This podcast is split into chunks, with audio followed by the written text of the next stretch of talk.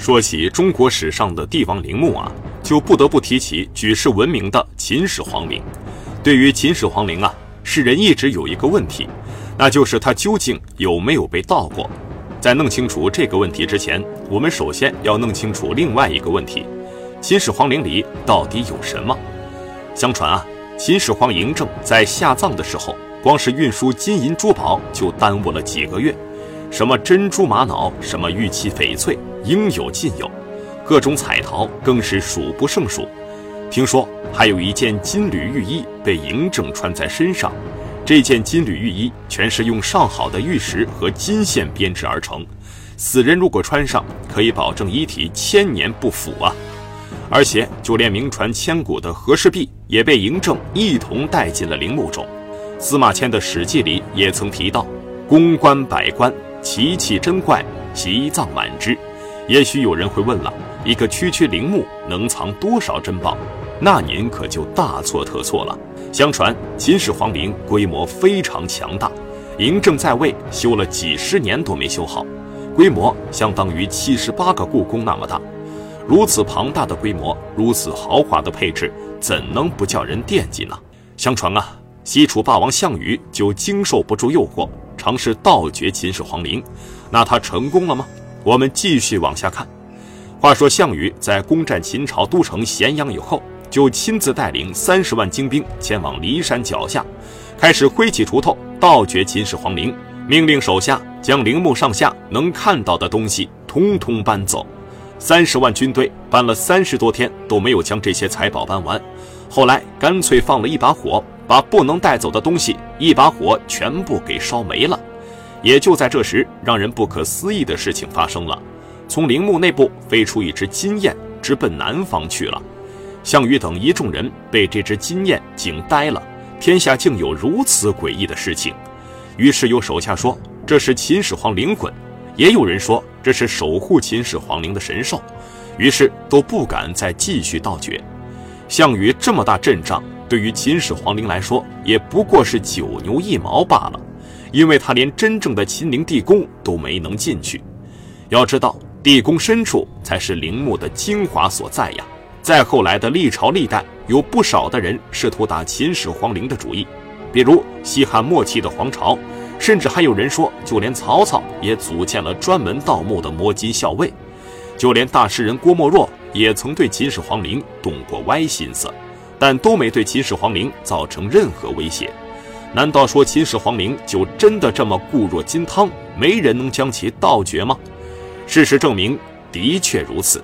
随着现代科技的不断发展，许多先进的仪器被用于考古发掘，逐渐揭开了秦始皇陵固若金汤的真正秘诀。一九八零年，考古学家在陕西临潼秦始皇陵坟丘西侧发现了两辆秦朝时期的铜马车。根据专家复原，这两个铜车马是真人大小的二分之一，栩栩如生。如果按照之前传说那样，秦始皇陵曾经被大火焚烧过。那墓道旁的随葬品应该首先遭到破坏，但铜车马出土前没有遭到火焚和其他人为破坏，这也为地宫没有被盗火烧做了一个旁证。几十年来，考古学家从来没有放弃过对秦始皇陵的进一步发掘，他们先后在秦始皇陵封土四周进行了细致的钻探工作，先后打了四万多个探孔。钻探资料表明。秦始皇陵地宫四周均有四米厚的宫墙，宫墙还用砖包砌起来，并且找到了若干个通往地宫的甬道。根据专家的进一步勘探，发现甬道中的五花土并没有人为扰动破坏的迹象，只发现两个直径一米、深度不到九米的盗洞，但这两个盗洞均远离地宫，尚未进入秦始皇陵地宫之内。也就是说，曾经是有人试图光顾秦陵地宫。但是都无功而返。作为千古一帝的秦始皇，他会想不到后世之人会对他的陵墓动歪心思？显然不可能。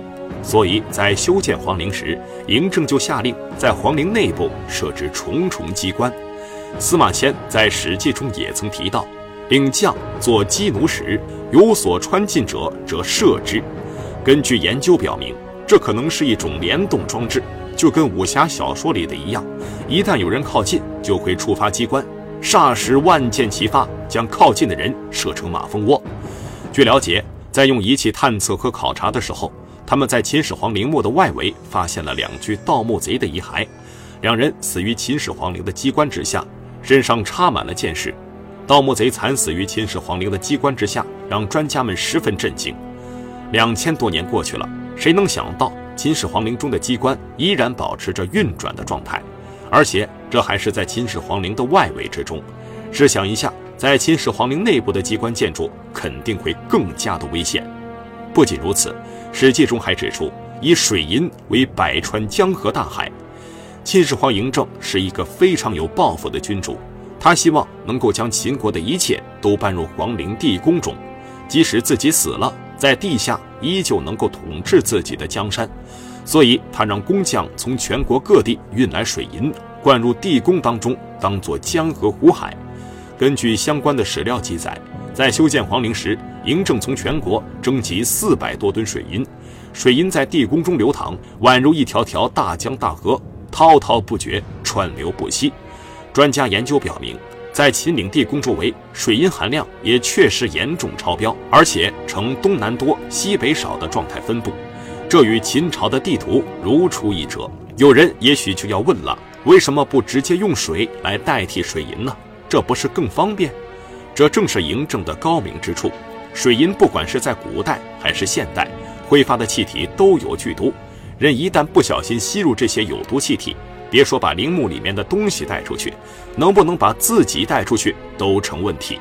所以在秦始皇陵严格的防盗规格下，是不可能有谁这么有本事能够深入地宫内部的。就算是《盗墓笔记》里的铁三角来了，也怕是只有望而却步吧。其实秦始皇陵之所以这么多年没有被盗，还有个重要原因，那就是守墓人。守墓人在历朝历代也都有出现。他们大多是守护帝王将相的陵墓，对盗墓者的侵犯也起着一定的制约作用。相传，在刘邦建立西汉以后，派遣二十多户人家驻扎在秦始皇陵的周围，作为守陵人看管秦始皇陵。此后，各朝各代的统治者对秦代帝王陵墓也都下令保护。宋太祖开宝三年，曾令临潼县保护和修整秦始皇陵。清朝的陕西巡抚毕沅还曾为秦始皇陵立碑。那么问题又来了，如今的科技已经具有相当高的水平，为什么还不发掘秦始皇陵呢？秦始皇陵面积太大，而且地宫很深，所谓穿三泉，就是穿过地下三层泉水的深度，以现在的科技根本无法保护起来，而且内部结构复杂，又有大量水银，如果贸然进入，恐怕会对考古工作者造成危害，甚至危及生命。那。就得不偿失了，所以国家规定，除非万不得已，否则对古代陵墓依旧以保护为主。这是老祖宗为我们留下来的一笔巨大的财富呀！秦始皇陵作为中国历史上第一位皇帝的陵墓，不论是从它的规模结构，还是从它的艺术价值，都无不彰显着古代劳动人民的智慧，是古代工匠技术的结晶。是中国传统文化艺术的瑰宝，是世界文化遗产中一颗璀璨的明珠。